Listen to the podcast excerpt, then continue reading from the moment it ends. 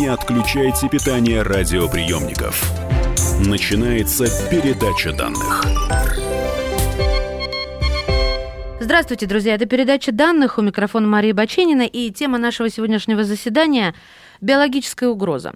И мы не про коронавирус. Понятно, что мы не обойдем эту тему, но так или иначе сейчас все говорят о пандемии. Но ведь существует еще ряд биологических угроз, которые грозят человечеству помимо COVID-19. В студии «Комсомольской правды» кандидат медицинских наук, иммунолог, директор компании по разработке и регистрации лекарственных препаратов Николай Крючков. Николай, здравствуйте, добро пожаловать. Здравствуйте, спасибо.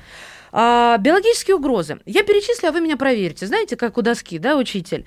Новые вирусы, антибиотикоустойчивые бактерии, психологическая неустойчивость человека, высокая мобильность того же человека, то есть перенос проблем из одного места в другое, и потеря биоразнообразия. А, мне нужно для, для того, чтобы продолжить беседу, чтобы вы, во-первых, добавили или сказали, ну, это можно не считать, и выделили главное. С чего начать, на ваш взгляд, нужно? Ну, когда мы говорим о биологических угрозах, мы понимаем, что это некоторые угрозы биологическим объектам, то есть живым организмам, исходящие от других живых организмов или от их от э, продуктов там, их жизнедеятельности, от э, препаратов или организмов, которые получены из этих живых организмов. Да? То есть э, в связи с этим я бы выделил следующие группы наибольших угроз. Да? Это любые микроорганизмы, притом старые и новые, ага. не только новые, то есть это и вирусы, и бактерии, и грибки, да, в первую очередь, конечно, микроорганизмы, и, и гельминты, да, то есть, э, то есть паразиты, да, э, вот, ну и ряд других. А также к биологическим угрозам можно, наверное, да, то есть это обсуждается вопрос, э, включить и ГМО-продукты разнообразные. Ой, да, бога и... ради, давайте вычеркнем это из протокола. Я-то защитница. Да-да, нет, я, я тоже, я просто... Вы ну, тоже, да? Да, я, я защит то же самое, но просто поскольку дискуссии не завершены, мы должны тоже включить. А хотя да, вы правы, да. потому что мы-то вмешиваемся в природу, и вот это биологическое разнообразие убиваем там э, многим. Ну, хорошо, Включая, дальше. кстати, лекарственные препараты, полученные так. способом э, генной инженерии, ну, собственно, да. ГМО, они, по сути, тоже ГМО-продукты, да. да? Вот. Э, стало быть, это классические биологические угрозы. Конечно, к другим угрозам, которые для нас важны, для человека, вот то, что вы перечислили, также относятся. Да? Это и психологические, и паника, угу. и всевозможные другие, и тоже можем э, также коротко о них поговорить. Они не являются в чистом виде биологическими угрозами, но тем не менее они несут значительную опасность для нас, для людей. Хорошо. И еще один, одну ремарочку сделаю. Да?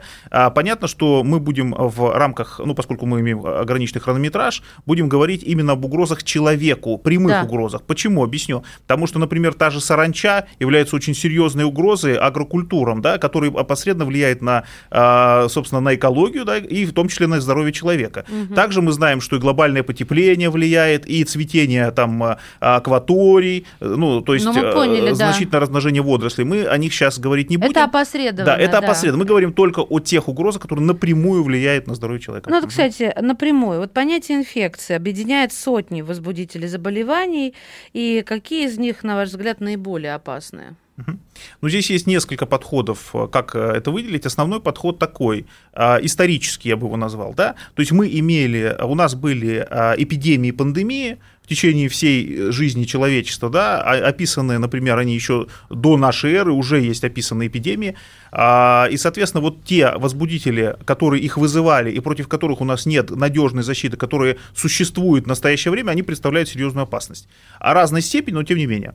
Это первый подход. Второе, это, как я сказал, новые всевозможные генно-инженерные организмы, да, э, в данном случае я имею в виду не растения, а именно там микроорганизмы в первую очередь. Но вы да, имеете в виду, вызывают... подождите, что, допустим, а, каких-нибудь комаров генно модифицировали и запускают их в какие-нибудь джунгли, чтобы они, а, э, я даже не знаю, как-то размножаясь или уничтожая соседний вид, э, угрозу какую-то конкретно для человека убрали. Правильно? А, я имею в виду в том числе и такие так. моменты, и в том числе биологическое оружие, да, как, ага. как вариант. То есть самые разные вмешательства, направленные с разные, на разные э, задачи, да, э, в том числе для уничтожения групп людей, в том числе для помощи экологической ситуации, для там, а, эрадикации определенных а, негативно влияющих видов. Да, то есть это самые разные вещи, но они все равно потенциально могут нести угрозу. Да, могут нести угрозу. Я вот для наших внимательных слушателей хотела уточнить.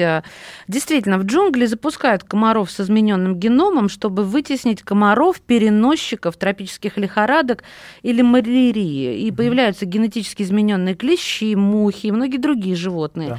И вот как пример Новая Зеландия и острова Океании, они пытаются избавиться таким же образом, генетически модифицируя а, уже млекопитающих, кошки, крысы, опоссумы, от них хотят избавиться, потому что они захватили.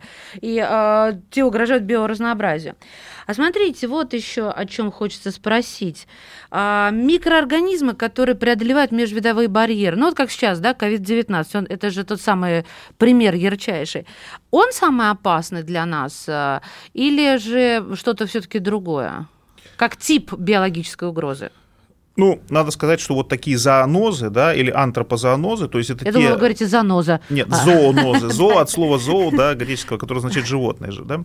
А, соответственно, это те а, инфекции, ну, в данном случае инфекции, да, которые а, большей частью циркулируют внутри а, неких групп видов животных, да, но, тем не менее, обладают потенциалом периодически проникать и в человеческую популяцию, и дальше распространяться на людей уже. Через, ну, по сути, угу. инфекционный процесс уже развивается в популяциях людей. А, соответственно, это очень серьезная угроза. Таких заболеваний много, их много. А, ну, сейчас, поскольку на слуху, это тот же коронавирус, это грипп, на самом деле, грипп же это тоже, по сути, антропозанос. Он, а, там мощный, мощнейший резервуар среди птиц, поскольку э, э, в акваториях, которые живут, да, близко к водной птице, так называемой, и у них действительно это циркулирует, не вызывает заболевания, собственно, но тем не менее но они являются они переносчики или они, они, они резервуары, они являются резервуарами, да. да, э, соответственно, переносчиками и иногда боле... теми, кто, собственно, хозяевами, да, те, кто болеют, являются, например, свиньи, другие птицы и прочее, ага. это ну, разные варианты. А в случае коронавируса это другие виды, но тем не менее через определенную стадию все равно частенько эти микроорганизмы организмы могут проникать, да, и поскольку уничтожить этих животных невозможно, да, и, собственно, по ряду причин, и технических, и этических, ну, как-то и странно, других. да, взять Да, это очень большой вырезать. массив биомассы, да, и животных. Соответственно, мы понимаем, что мы с ними будем жить, с этими микроорганизмами практически, ну, всегда, да, пока мы mm-hmm. существуем, ну, по крайней мере, это очень долгие, многие сотни лет.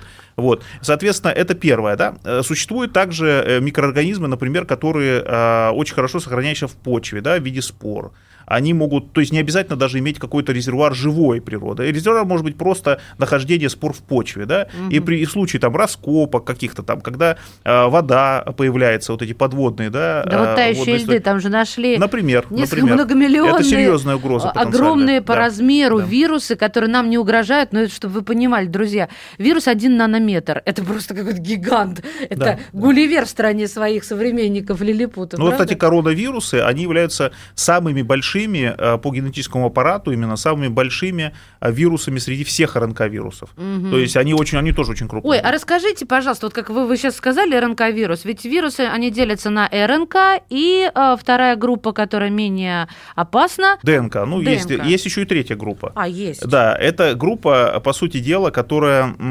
Они, это РНК, содержащие вирусы, но при этом, например, ретровирус они называются, ага. да? как, как ВИЧ, например, вирус иммунодефицита. Это тоже РНК-вирус. Но он а, работает через стадию жизни в виде ДНК. То есть, когда он проникает в нужные клетки целевые, он превращается в ДНК, и уже из ДНК опять в РНК и, синтез, и синтезируются нужные mm-hmm. белки.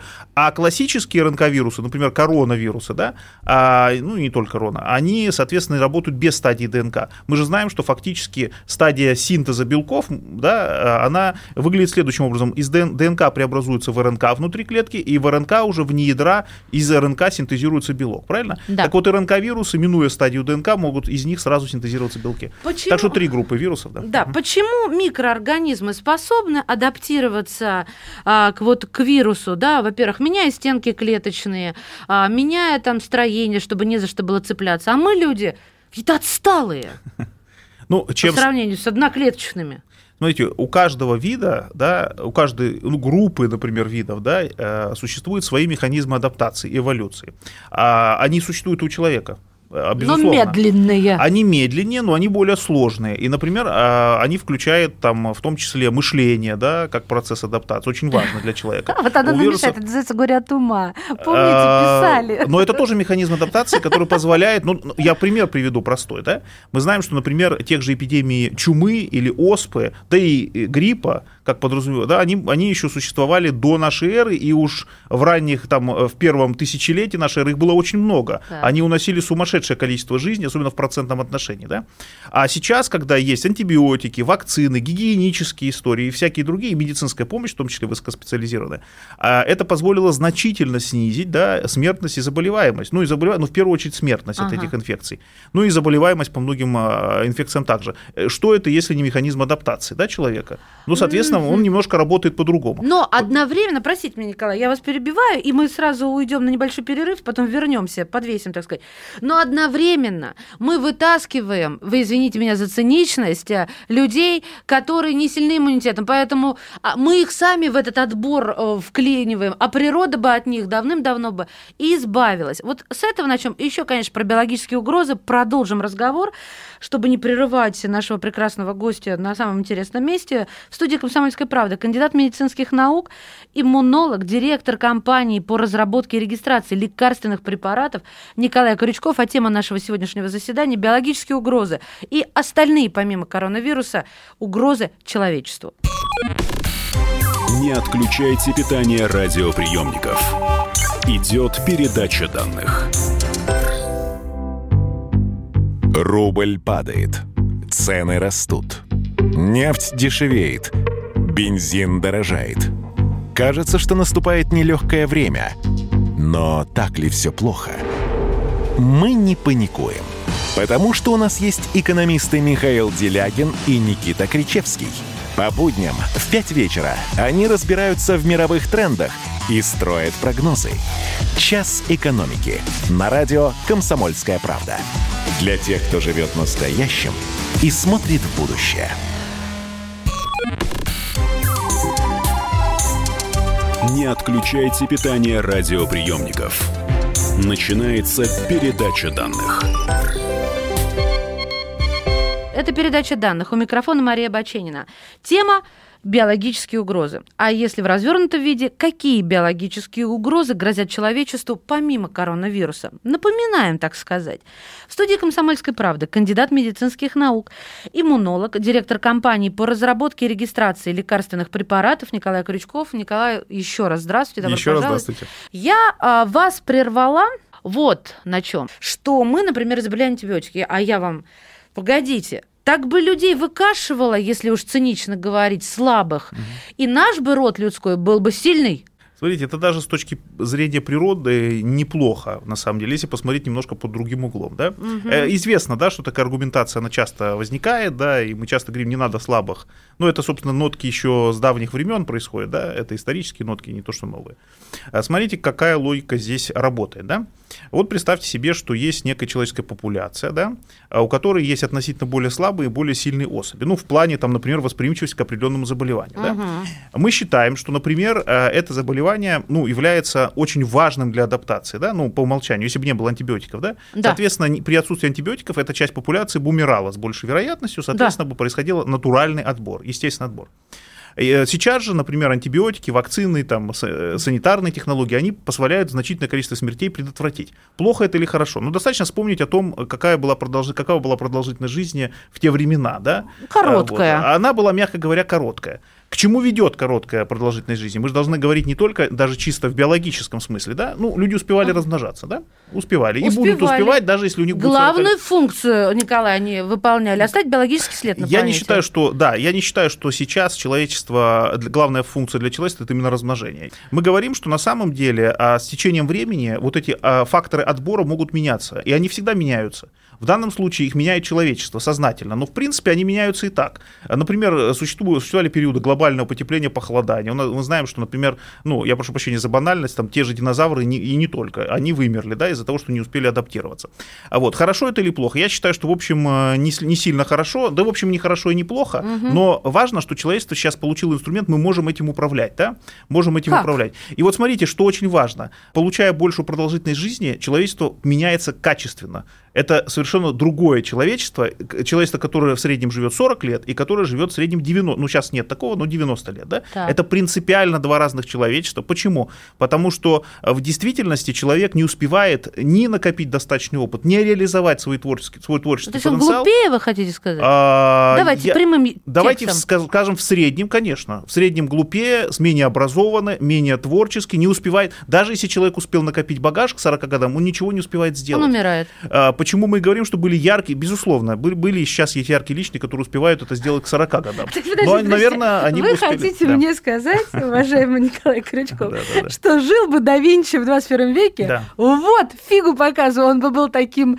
а, выдающимся Мы- со всех сторон. Во-первых, мы не знаем, как бы был конкретно про да Винчи. Я говорю не конкретно про да Винчи, потому что мы не можем, э, ну, знаете, слагательного наклонения здесь Я нет. да. понимаю, я просто... Мы говорим в целом. Вот Так. в целом, я еще раз говорю, человечество в среднем, да, вот если вообще рассматривать, как, э, которое живет в среднем 90 лет, или 100, или 120 лет, это принципиально другое человечество, чем то, которое живет в среднем 40, 50, 60 лет. Это абсолютно принципиально другое человечество. Поэтому здесь я бы не рассматривал только в биологической плоскости, хотя биологическая тоже, да, важно. Если мы уберем часть факторов отбора, при этом защитимся от их действия, то чем это не адаптация? Это будет та же адаптация. Наверное, эти факторы тогда не- станут не очень важными для нас. Да? Но мы тогда, э, разве мы тогда не меняем всю э, биологическую систему планеты?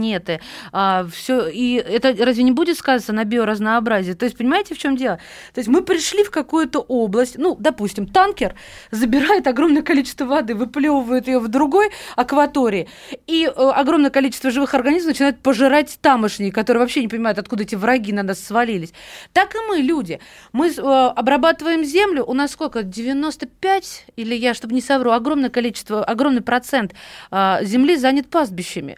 То есть, э, понимаете, мы все взяли, поменяли. Ну, вы говорите, ну, нормально, ничего. Но так земля же как бы дол- тоже как-то Видите, должна мы перешли, видите, мы перешли от угроз здоровью человека и жизни Нет, к угрозу вернёмся, человечества для вернёмся. био... Да, я коротко-то прокомментирую Да. этот момент, да. А, я думаю, уверен в этом, что на самом деле существуют способы, это очень важно, есть решения, существуют способы и увеличения количества, количества людей и продолжительности их жизни, и и с другой стороны сохранения биоразнообразия, ми- минимизации влияния на экологию. Вы Такие серьёзно, способы, да? да, конечно. Класс. Такие способы существуют. Я вот кла- классический такой момент, да, когда говорят, что у нас перенаселение и так далее. Во-первых, у нас далеко еще мы предела не достигли. Все волнуются, что это экспоненциальный рост, который, кстати, не происходит в итоге, да, а, количество людей, Ага. да, а, количество жителей Земли. Но на самом деле, как решение, например, да, это, это возможность развития там космических программ и создания колоний на других планетах. Почему Так. нет? Почему мы говорим, что лучше не размножаться и убить какое-то количество людей, улететь. чем, например, а, а, ну да, ну то есть это, а, то это как возможное решение. То же самое развитие экологических технологий. Да, сейчас капитализм при нынешней системе, ну не будем там углубляться, да, он, не, он к сожалению, не способствует тому, что мы ведем себя экологично, да, не способствует. Но это не значит, что это невозможно в принципе. Не-не-не, и при я с вами 8, и при согласна, 9, и при Николай. 10 миллиардах Не- У меня людей. просто сейчас ощущение, Надо у меня чувство вины решения. захлестнуло, сказала и сама пожалела. Я мясо есть перестану, если захотите. Захотите, перестану, чтобы они СО2 не выделяли, эти коровки. Хорошо, я знаете, о чем хотела с вами поговорить еще? Про... Ну, от коров, ладно, недалеко все-таки. Антиби... Антибиотикоустойчивые бактерии. Вот они нам угрозу представляют или нет? Потому что мы с вами знаем, вообще есть самые сильные. Вот даже пример э, есть, что был самый сильный антибиотик, и все равно появилась бактерия, которая мутировала, и после нее, как э, в геометрической прогрессии, как снежный ком, хоп, и, и все они начали устойчивыми быть. Ну что же это такое? Флеминг, главное, об этом предупреждал, как только изобрел. Еще в э, 1928 году, когда Флеминг обнаружил эффект э, э, значит, пенициллиновых грибков на э, стафилококк, уже, уже в течение нескольких лет было понятно, что возникает а, снижается чувствительность стафилококка, если а, э, ча- при после частого использования э, антибиотиков, полученных из этих грибков. Соответственно, понятно, что давно довольно известно, что возникает устойчивость микроорганизмов. Например, стафилококк к очень многим группам антибиотиков сейчас нечувствителен. Да? Ого. А, Например, туберкулез известно, что существует очень опасный а, множественно устойчивый туберкулез, да, А, и другие микроорганизмы, соответственно, тоже обладают устойчивостью, разные, да, и, соответственно, теперь при подборе антибиотиков иногда приходится использовать использовать так называемые антибиотики второго, третьей, третьей, э, третьего этапа, третьей группы, да, для того, чтобы преодолеть эту э, устойчивость. Да? То есть это угу. война, война, в которой бактерии используют свое оружие в виде улучшенной приспособляемости. Да? А Они сколько постоянно... времени нужно, Николай, вот, чтобы приспособиться? Очень по-разному, здесь нельзя как бы единое. Ну, обычно там после нескольких лет активного использования антибиотика да, возникает массовая устойчивость, да? то есть на уровне популяции уже. Ага. Вот. А, но опять, сейчас поэтому не используется только один антибиотик, используется, как правило, совокупность антибиотиков при многих, не при всех, но при многих заболеваниях. Для чего? Для того, чтобы предотвратить развитие устойчивости, поскольку э, бактерия э, сложнее преодолеть вот этот барьер, когда мы на разные механизмы размножения и функционирования этой бактерии действуем, ну и вируса тоже. Угу. Ему сложнее преодолеть, чем мы используем только один механизм один антибиотик. Соответственно, э, мы тем самым в своей, противопоставляя э, оружию да, самой бактерии, мы используем собственные защитные там, ресурсы в виде нашего интеллекта, наших исследований, разработок. Ладно, да, уговорили. Да. А у меня самое... Это война, то есть она, она, она не может быть выиграна сейчас, но мы можем побеждать в отдельных локальных сражениях, да, что происходит, слава богу, пока.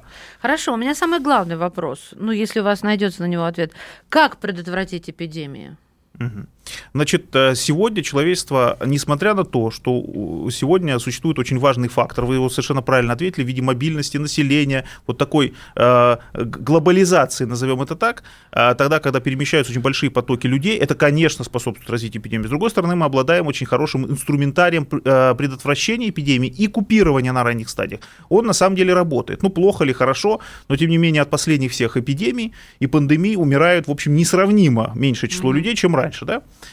это связано и, еще раз повторяю, с внедрением старых медицинских технологий в виде санитарных технологий, да, там, в части обработка рук, дистанцирование социального и других, в виде медицинских технологий, это особая организация оказания медицинской помощи, когда предотвращается распространение инфекции внутри больничных учреждений, это очень важный фактор, это вакцины, это антибиотики, это специальные высоко специализированные технологии в виде там оперативных вмешательств и так далее.